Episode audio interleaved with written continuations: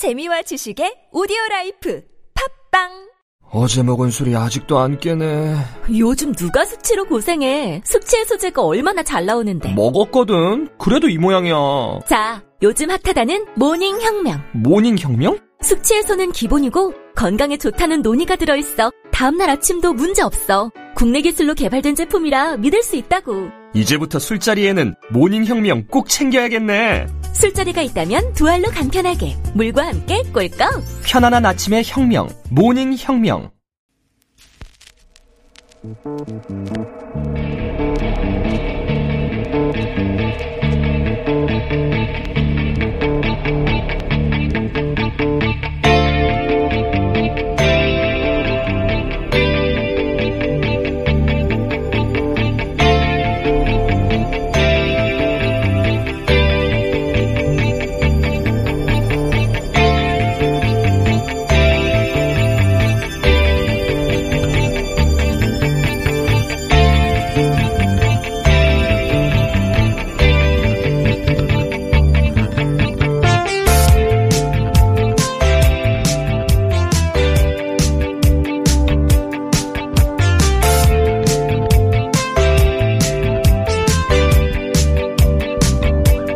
안녕하세요. 김호준입니다. 단독 아들 해외 봉사 간 날 그 공항에 추미애도 있었다.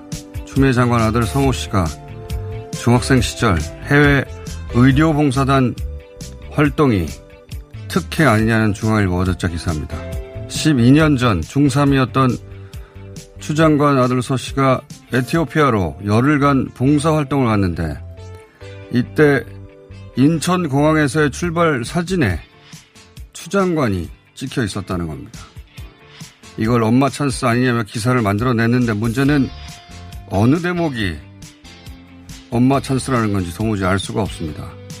그 봉사활동 덕택에 대학에 입학이 가능했다든지 중학생은 참여 불가인데 추 장관 압력이 도움이 됐다든지 중학생 신천자가 수백 명인데 추 장관 아들만 선발이 됐다든지 최소한의 근거라도 제시를 해줘야 하는데 그런 게 전혀 없습니다. 기사에 등장하는 거라고는 엄마가 유일한 중학생 봉사자인 아들의 아프리카 봉사활동을 배웅하러 공항에 갔다. 그래서요. 이건 특혜다. 왜냐하면 그 왜냐하면 부분이 없습니다. 너 나빠. 하고 그냥 끝나도 되는 건 초등학교 때까지입니다. 초등학생처럼 쓰다만 이 기사를 제가 마무리해 볼까요? 이건 엄마 찬스다. 왜냐하면 추미애니까. 이거 아닙니까? 맞잖아요. 김호준 생각이었습니다.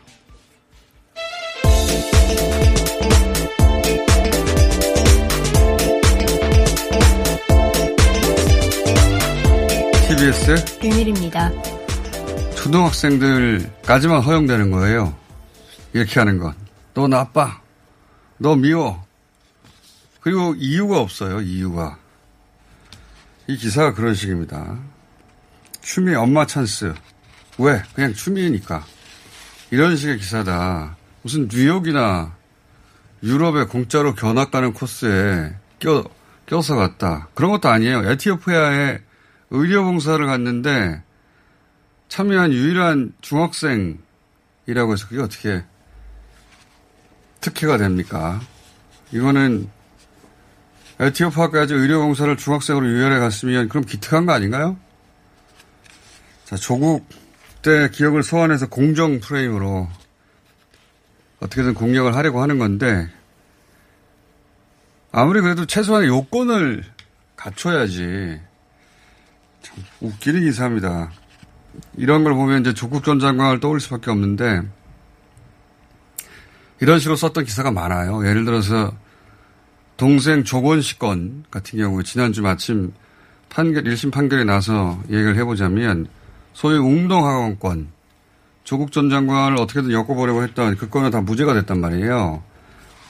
애초에 웅동학원 가지고 기사가 엄청나게 쏟아졌는데 그때 이제 프레임 뭐냐면 조국 전 장관 정경심 교수 며느리죠. 조국 전 장관의 모친 다 함께 짜고서 공사비를 주지 않으려고 어, 웅동학원을 상대로 허위 소송을 했고 그러기 위해서 어, 동생 조건 씨는 위장 이혼을 했고 전형적인 사학비이다. 기억하실지 모르겠는데 이런 걸로 한 한 달 이상 계속 기사가 이어졌어요.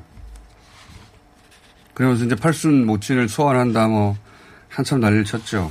전부 무죄가 난 거거든요. 이게 사실 기소 때부터 말이 안 됐던 게 채권자가 가압류를 했는데 방어를 하지 않았다. 소위 거기서부터 출발하거든요. 그러면서 배임이라는 제목이 나왔는데 법원의 판결은 어떻게 났냐면 가압류를 원래 몰래 하는 거다. 가압류를 했는지 어떻게 미리 아냐. 무죄 이거예요. 어처구니 없는 거거든요. 애초 기소 때부터 말이 안 됐어요. 그런데 이 기소 때부터 말이 안 된다고 법률가들은 다 어, 얘기했었었는데 언론이 그걸 짚어줬습니까? 거꾸로 이 집안은 가족 사기단이라고 아주 기사를 무수하게 쏟아내서 집안을 풍비박산을 냈죠. 지금 문제가 나면 뭐합니까? 기사를 쓴 기사들 책임 안 지는데. 추미애 엄마 찬스도 마찬가지 기사예요. 그런 맥락에서. 잠시 후 4부에서 짚어보겠습니다. 자, 코로나 상황 어때요? 네, 전 세계적으로 지금 확진자 수가 굉장히 많이 늘어나고 있습니다. 뭐, 미국이라든지 유럽 살 것 없이 다 늘어나고 있는 추세고요. 다 늘어나는 건 지금 거의 8, 9개월째 이어지고 있는데 유럽이 지난 3, 4월 피크 때보다 수치가 더 많이 나오고 있어요. 네, 이제. 프랑스 같은 경우는 13,000명 하루 확진자가 나오고 있습니다. 프랑스도 최고치고, 예, 스페인도 그때보다 더 많이 나오고 네, 있어요. 4, 5천 수준으로 나오고 있고 우리가 기억하는 당시 다섯 개 주요 국가들, 유럽의 큰 나라들 합쳐서 3, 4월보다 더 많은 숫자가 나오고 있다. 완전한 2차 유행이다 이렇게 봐도 될 것 같습니다. 자, 국내 상황은 어떻습니까? 네, 토요일에는 106명 그리고 일요일에는 72명의 국내 지역 감염 확진자가 나왔습니다. 지난주에 비하면 확연히 줄어든 수치이긴 한데 뭐 아직까지는 안심할 수는 없다라는 방역 당국의 판단은 있습니다. 또 해외까지 합쳐서 100명 이하가 된 것은 한 달, 네, 한 달 넘게 처음이네요. 그렇습니다. 네, 72명.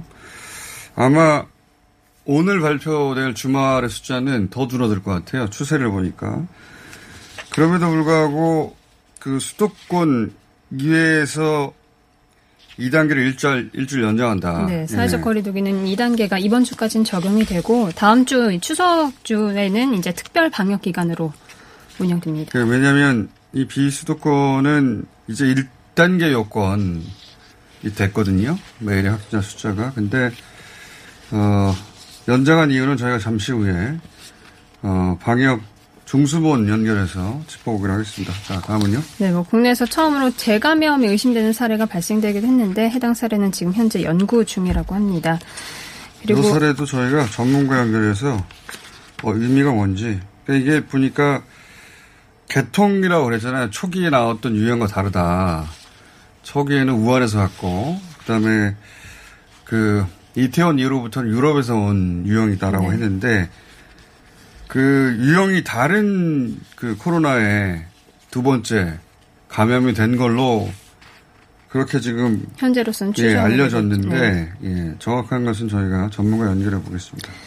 네, 최근 OECD 경제 전망에서 한국이 그 GDP가 1%만 감소할 것이라는 것이 예측이 됐는데 어, 전 세계적으로 경제를 파괴하지 않고 방역하는 유일한 나라는 한국뿐이다라는 내용이 또 Foreign Policy 매체에서 보도를 했습니다. 미국의 이제 대표적인 외교지인데 어, 방역과 경제를 동시에 잡은 유일한 나라다. 이런 기사는 이제 국내에서는 볼 수가 없죠. 사실이 아니어서가 아니라 이런 기사를 쓰면 이제 정부 찬양이라고 소리를 들어서 그런지 기자들이 이런 기사를 안 쓰죠. 일종의 역차별인데 만약에 이웃나라 일본이 이런 성과를 냈으면 기사가 쏟아졌을 거예요. 우리 정부 뭐 하냐고. 그런 기사입니다. Foreign Policy뿐만 아니라 사실 이런 유의 기사는 전 세계적으로 많은데 Foreign Policy, Policy가 유명한 외교지라 어, 소개를 드렸고요. 다음은요? 네, 추미애 법무부 장관 아들 서모 씨의 두 번째 휴가 연장 요청이 그 부대 내에서는 즉각 반려됐다는 진술을 검찰이 확보했다고 채널A가 보도를 했습니다. 주말에 나온 채널 기사인데 이 기사가 나왔길래 저희가 잠시 후 3부에서, 3부가 아니라 2부에서 당시 카츄샤를 관리했던 간부 한 분 제보를 받아서 인터뷰를 합니다. 근데 예, 이 채널의 기사는 병장들끼리 모여서 여섯 명인가 휴가 연장이 어렵다는 결론을 냈다는 기사거든요. 어, 같은 사병들끼리 다른 사병에 휴가 현, 휴가 연장이 가능하다, 불가능하다 결정을 냈다는 거잖아요. 말도 안 되는 겁니다. 부대가 만약에 그렇게 실제 돌아갔다 그러면 사병들끼리 난리가 나는 겁니다. 군대가 어, 당나라 군대가 되는 거예요. 추장관 관련 기사 중에 가장 엉터리 기사 top 10 안에 반드시 들어간 기사다. 어떻게 사병들끼리 휴가에 관한 결론을 자기들이 내가지고 장교들한테 알려줍니까? 말도 안 되는 거죠. 어떻게 이런 기사가 나왔는지 모르겠어요. 자, 시간이 다 됐는데, 또 있습니까? 뭐, 외, 네. 외신 하나 정도 하죠. 미국 정부가 이제 위챗 사용 금지 행정 명령을 내렸는데 아, 미국. 법원이 이것에 대한 효력을 중단시켰습니다. 이거는 이런 겁니다. 미국에서 우리 교민들이 카톡 사용을 금지한 거다. 이런 결정을 미 정부가 내린 셈이거든요. 행정명령으로. 트럼프 대통령이 이제 중국 압박하느라고 그런 거죠. 거기에 대해서 미국 법원이 그 말이 안 된다고 중지시킨 거예요. 우리 입장에서 만약에 카톡을 갑자기 중지시켜봐요.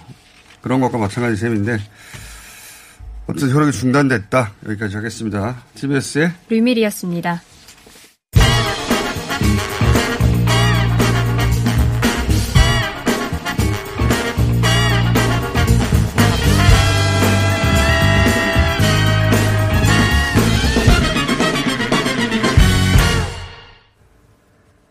비수도권 거리두기 2단계가 일주일 연장됩니다. 예.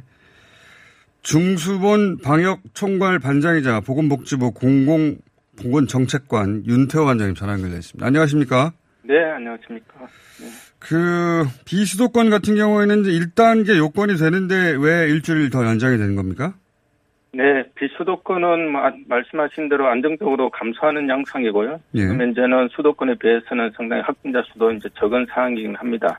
그런데 아직도 여전히 다수 시도에서 산발적인 집단 감염이 계속해서 나타나고 있어서 이제 추석 전까지는 아직까지도 안심할 수 없는 상황이고요. 그다음에 추석 전후로 해서 어 아무래도 인구의 이동이 많기 때문에 이런 부분들을 종합적으로 고려를 해서 저희가 2주 2단계를 추가 인정하기로 하였습니다. 알겠습니다. 마침 추가 추석이 있기 때문에 그리고 추석부터 또 2주간은 특별 방역 기간 아닙니까? 네, 그렇습니다. 아, 그- 이어서 사실상 3주 연장되는 것이다. 이렇게 이해도 되겠네요. 네, 아무래도 예, 뭐 10월 11일까지는 네, 연, 연장이 좀 돼야 되는 그런 상황인 것 같습니다. 그 추석 특별 방역 기간에는 그 추석 특별 방역 기간이라서 어떤 조치가 추가적으로 있습니까? 음, 저희가 이제 추석과 관련되는 어, 조치들은 뭐 대부분 어, 9월 초에 한번 발표를 한 부분이 있고요. 예. 그다음에 그 내용들은 주로 이동과 관련되어서 어, 고속도로 통행료 부분이라든지 아니면 고속철도에 대한 좌석을 어, 절반만 예매를 한다든지 음. 고속버스와 관련된 고속버스 좌석도 창가 중심으로 예매를 한다든지 음. 하는 그래서 일단 이동 자체에 대해서 고향 방문 자체를 조금 줄이는 부분이 하나가 있고요. 그다음에 어 뭐 차례라든지 뭐 성묘라든지 이런 벌초 이런 부분과 관련되어서도 저희들이 좀어 가급적이면 상가하는 그런 내용들을 음. 안내를 해 부분이 있습니다. 아마 이번 주 중에는 아마 추석 때 어떻게 이제 거리두기를 구체적으로 할 것인가에 대한 좀 상세한 안내가 다시 나갈 예정에 있습니다. 고속도로 휴게소에서 이 기간 동안 음식을 매장 안에서 먹을 수 없다라고 제가 들은 것 같은데 맞습니까? 네네 네 그렇습니다. 국토교통부에서 그렇게 안내가 된 바가 있습니다. 음, 그러니까 지금 추석 기간 동안은 대부분 이동과 관련된 방역이 추가적으로 특별 조치가 있는 거군요. 네네 그렇습니다. 알겠습니다. 그 2단계 관련해서는 그렇고요. 연결한 김에 한 두 가지 정도 최근에 이슈가 있어가지고 여쭤보겠습니다. 네. 최근에 이 확진자 통계가 임의로 뭐 예를 들어서 검사 수를 조절하는 방식으로 검사 수를 적게 하거나 많게 하는 방식으로 이 통계를 임의로 조정했다 이런 주장이 일각에서 있는데 이 네. 당국에서는 입장이 뭡니까? 사실 왜 그런 주장이 나왔는지에 대해서는 저희도 참 이해는 하기는 어려운 상황이고요.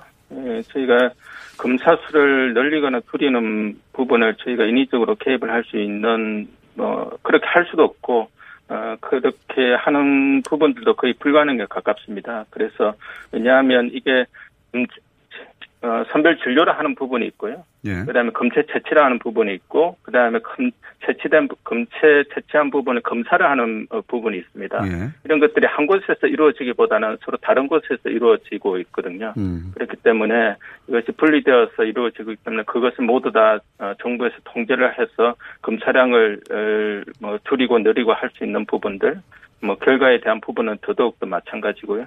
또한 검사의 전 과정은 PCR 기계에 다 실시간 기록이 됩니다. 따라서 조작하는 것도 거의 불가능하다라고 그렇게 말씀드리겠습니다. 알겠습니다. 이게 정치적 주장이라서 더 자세히는 여쭙지 않겠습니다. 그럴 이유도 없고 그러기도 어렵고 그게 또 여러 기관으로 기관으로 나뉘어서 하는 거라서 더군다나 상업기관이 껴있잖아요 중간에 그렇죠? 네네. 검사 결과 검 PCR 검사는 대부분 다 예, 민간 위탁에서 상업기관에서 지금 이제 하고 있습니다.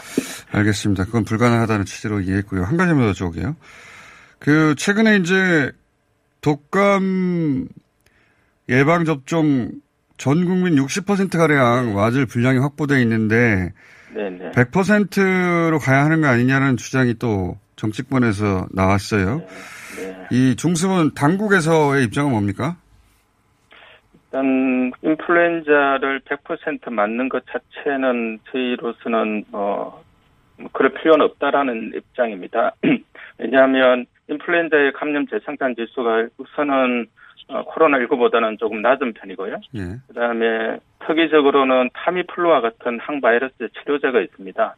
그렇기 때문에 대부분의 국가에서도 어, 50% 이상 접종하는 국가는 별로 없- 거의 없는 상황입니다. 아. 근데 지금 이제 인플루엔자가 유행이 되고 있는 남반구들, 특히 뉴질랜드나 호주 같은 국가들을 보면 다 50% 미만 음. 에, 수준에서 어, 지금 인플루엔자 아, 접종을 이제 하고 있고요.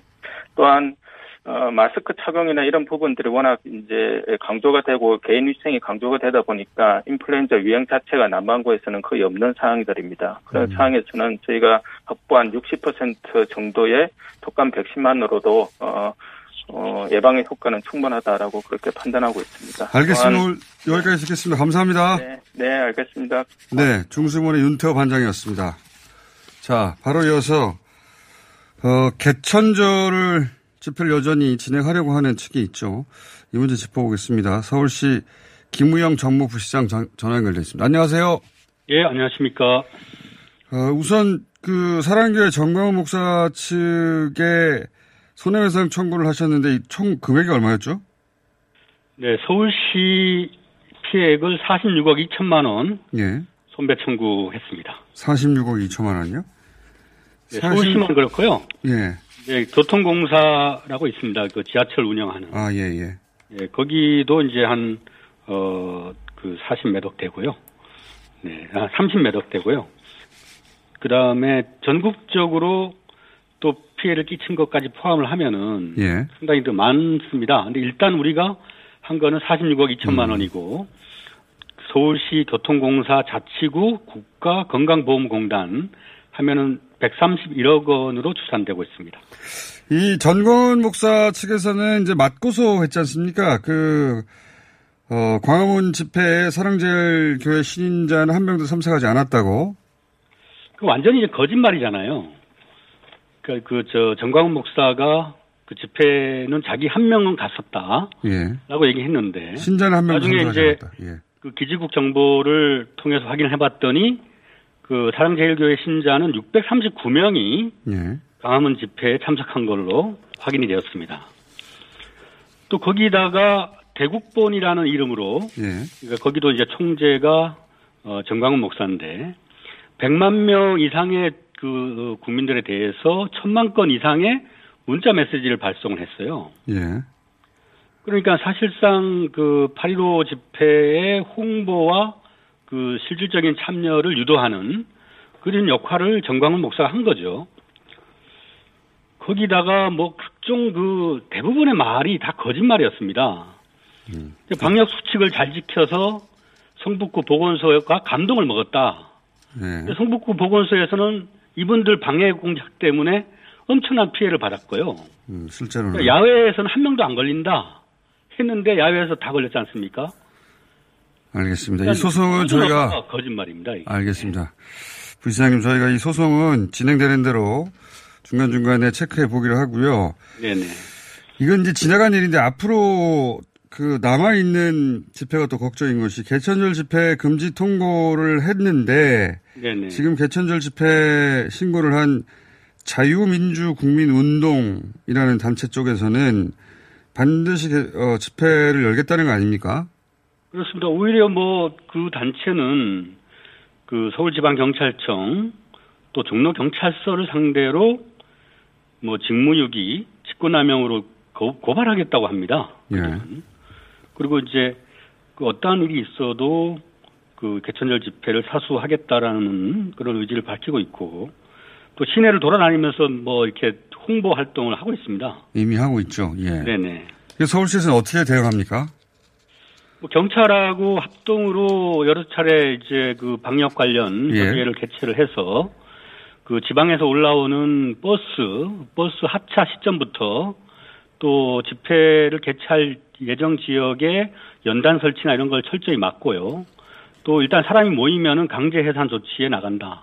음. 또 지난번 얘기했듯이 철저하게 증거를 채취를 해서 어 그 손해배상 청구 등 어, 계획을 갖고 있습니다. 강제해산 그 대목 때문에 제가 저희가 다시 한번 연결했는데 네. 강제해산이라는 게 이제 그 소위 본인들이 신고한 위치 인근에 모이게만 해도 해산시키겠다는 말씀 아닙니까? 그죠? 그렇습니다. 어. 혹시 그 현장 체포도 가능합니까? 어, 그렇죠. 이거는 그 집시법하고 감염병 예방과 관리에 관한 법률을 위반하기 때문에 예. 그, 위- 그 위반한 자에 대해서는 강제 조치를 취할 수 있도록 법이 되어 있습니다. 근데 다만 이제 그런 과정에서 우리 선량한 경찰들이 또 다른 이제 감염 같은 것을 당할 수 있기 때문에 대단히 좀 우려가 되는 거죠. 그래서 지금은 그 자, 어, 미래통합당이나 아 저기 국민의힘 등 모든 정치권이 어 이들에 대해서 그 집회 참석을 하지 못하도록 좀 강력한 어, 권고와 또 어, 주변에서의 압력 이런 것이 필요한 시기인 것 같습니다. 알겠습니다. 8.15 때문에 이제 한 달 넘게 고생하고 있는데 이날 또 비슷한 일이 벌어지면 생각하기도 예 싫을 정도로 끔찍한 거기 때문에 저희가 마지막 순간까지 계속 중간중간 연결하겠습니다. 오늘 말씀 감사합니다. 네네. 알겠습니다. 예, 서울시 김우영 정무부시장이었습니다. 오빠, 이번 명절 선물 코어업 어때요? 숙취 해소제를 두 배나 준대요. 선물을 두 배나? 이번 명절에는 면역력과 활력의 숙취 해소까지 선물할 수 있겠어? 코어업은 페루산마카의 아연, 그리고 멀티비타민까지 한 번에 들어있어서 다들 좋아하시더라고요. 선물 받은 분들은 먹은 날과 안 먹은 날의 차이를 확실히 아시겠네. 명절 기념 선물이 두 배. 면역력과 활력 그리고 숙취 해소까지 한 번에 검색창에 코어업 검색하세요. 긁지 말고 뿌리세요 글루타셀 아직도 무작정 긁고 계신가요? 지금도 밤마다 긁어대는 아이 때문에 고민이신가요? 미친 듯이 가려울 때는 긁지 말고 글루타셀을 뿌려보세요. 약국이나 검색창에서 리얼한 후기를 확인해 보시고 많은 사용자들이 인정한 특허받은 글루타셀 스프레이로 긁지 않는 편안한 밤을 보내세요. 긁지 말고 뿌리세요 글루타셀 홍대리, 오늘 차 안 가지고 왔네? 음, 서울시 승용차 마일리지로 갈아탔거든. 승용차 마일리지? 서울시에서 자동차 운행 거리를 줄이면 포인트를 주는데 현금처럼 써도 되고 영화 보거나 책도 사고 자동차세 같은 세금 내는데도 사용할 수 있다고. 오, 운행 거리를 줄인 만큼 돈이 되는 거네. 김대리도 얼른 가입해. 2020년 7월 9일부터 서울시 승용차 유일제 혜택이 종료되고 승용차 마일리지 제도로 운영됩니다. 미세먼지와 온실가스도 줄이고 혜택도 받는 서울시 승용차 마일리지에 많은 참여 바랍니다. 자세한 사항은 120 다산 콜센터로 문의하세요. 이 캠페인은 서울특별시가 함께합니다. 올 추석 코로나 시대 사회적 거리는 유지하고 가족 사랑은 대장사랑 선물 세트로 이어주세요. 하나, 장건강 지킴이 대장사랑. 둘, 여성을 위한 우먼사랑. 셋, 건강한 다이어트 듀이어트. 넷, 소장부터 대장까지 유산균 사랑 다섯 완전분해 완전소화 효소사랑 다섯 종류 선물 세트. 5만원대부터 최대 50% 할인. 검색창에 대장사랑.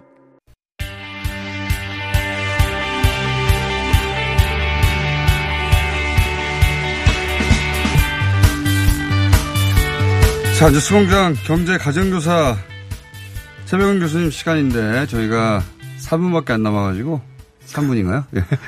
3부에 이어서 하겠습니다. 못한 이야기는. 자, 오늘 내용 뭡니까? 아, 조세재정연구원이라고 있죠. 네, 조세현. 어, 최근에 이제 논란이 된 게 여기서 이제 그 지역화폐 도입이 이제 그 지역 경제에 미치는 영향이라는 보고서를 이제 냈죠. 1차 재난기업 지원금이 대부분 지역화폐 형식으로 예. 소비가 됐는데 그게 이제 오히려 국가 경제 손해였다 이런 보고서가 맞습니다. 조세현이 냈, 냈다기보다는 조세현의 연구원 한 분이 냈죠. 연구원 한 분이. 이제 두 분이가 있는데 주 책임자는 이제 뭐 성경호 박사라고 이제 그분이고요. 그러니까 지, 이제 더군다나 이제 뭐냐면은 지역 경제 활성화에 효과가 없었다. 네. 아, 이 지역 화폐의 궁극적인 목적은 이제 그러니까 어, 이 지역 지역. 소상공이라든가 이런 부분인데 네, 이게 이제 이- 이렇게 되자 이 아이디어를 정책으로 먼저 이제 시도했던 이재명 지사 쪽에서는 발끈했죠. 그렇죠. 예. 예. 근데 이제 이 심판 보러, 나오신 거예요? 이게 이제 그러니까 논란이 논란이 이제 그러니까 왜 이렇게 생기냐면요. 어 올해 이제 그러니까 1차 재난지원금을 국민들이 받고 예. 특히 소상공인들 같은 경우는 굉장히 효과가 있었다는 이렇게 얘기를 한단 말이에요. 그런 현장에서. 그런 인터뷰를 많이 했죠. 예, 실제 실제로도. 조사해 보면 그렇게 나오고 있고요. 네. 그리고 뭐 이제 국가 통계청 발표에서도 그게 어느 정도 확인이 되고 있고 그러는데 근데 이제 문제는 뭐냐면 이게 효과가 없다 그러니까는 예. 이게 서로가 이제 그러니까 미스매치 문제가 생기는 데서 그래서 혼란이 생길 그러니까 수밖에. 한쪽에서는 그게 재난지원금이 지역화폐 방식으로 소비된 것은 굉장히 효과가 있다고 하고 한쪽에서는 한쪽이라기보다는 이 조세연의 연구원 이분은 본인이 본인의 방식으로 분석을 해봤더니 요- 효과가 없는 정도가 아니라 마이너스라는 거 아닙니까? 그렇죠. 예. 전문가의 저걸 이제 권위를 빌려서 얘기를 하다 보니까 네. 이게 이제 그러니까 상당히 논란이 되고 있는 건데요. 네. 근데 이제 제가 어, 큰 틀에서 먼저 얘기를 하자면요. 지역 화폐가 우리가 이제 그 Foreign Policy라고 우리가 그 잡지 있죠. 미국 유명한 예. 외교 전문지죠. 예, 올해 9월 달 9월 18일자에 어떤 게 나왔냐면은 한국을 제외하고 모든 나라들이 경제가 붕괴됐는데 예. 한국 같은 경우 그렇게 되지 않은 이유가 이 지역 화폐라는 창의적 해법의 덕택이다. 뭐 이런 식의 예. 표현을 했어요. 그런 내용이 있습니다. 예. 그러니까 이 지역 화폐가 굉장히 그 사- 실제로 보게 되면 굉장히 혁신적인 하나의 아이디어였던 거예요. 해외에서 그러니까 미국에서 보기에도 아 지역 화폐라는 아이디어가 괜찮구나라고 예. 이제 미국은 이제 돈을 줬는데 현금을 줬는데 그냥 현금을 우리 다 줬죠. 저축이 돼 버리거나 뭐 이렇게 되면서 그렇죠. 이게 경제 활성화에 별 도움이 안 된 거죠. 그러니까요. 예. 그래서 주목하는 이제 정책인데 예. 여기 대해서 국내 한 연구가가 예. 연구원이 어 마이너스라고 하니까 논란이 될 수 있죠. 이게 이제 충분히. 큰 틀에서는 어떤 의미를 갖고 있냐면요. 예. 화폐 발행이라는 것은 기본적으로 중앙은행 그리고 중앙 권력의 권한이에요. 독점적인 권한이에요. 그렇죠. 화폐는 그렇죠. 예. 근데 이 지역 화폐라는 것은 중앙은행의 권한이 그러니까 독점하고 있었던 권한을 사실 이걸 약화시키는 하나의 의미를 갖고 있어요. 지역 화폐요. 수도 있겠네요. 예. 예. 이거 굉장히 중요한 겁니다. 디지털 화폐가 등장을 하면서 예. 지금 이제 그런 문제가 굉장히 심각하게 지금 제기되고 있는데 그런 점에서 이제 이게 지금 기재부 입- 정부 입장도 지역 화폐를 22년까지만 한정적으로 지금 지원하겠다. 예. 발행을 이렇게 입장을 밝히고 있어요. 예. 22년이면 문재인 정부 마지막 해입니다. 그러니까 국가 통화 정책 바깥에 있는 거 아닙니까? 그렇죠. 그런 의미에서. 예. 그러니까 어. 그게 이제 그러니까는 교수님 어, 나머지는 3부에서 이 서론이고 예. 그래서 결론적으로 이 보고서의 주장과 그에 대한 타당성을 한번 짚어보겠다 이런 말씀이시잖아요. 예. 3부에서 이어가겠습니다.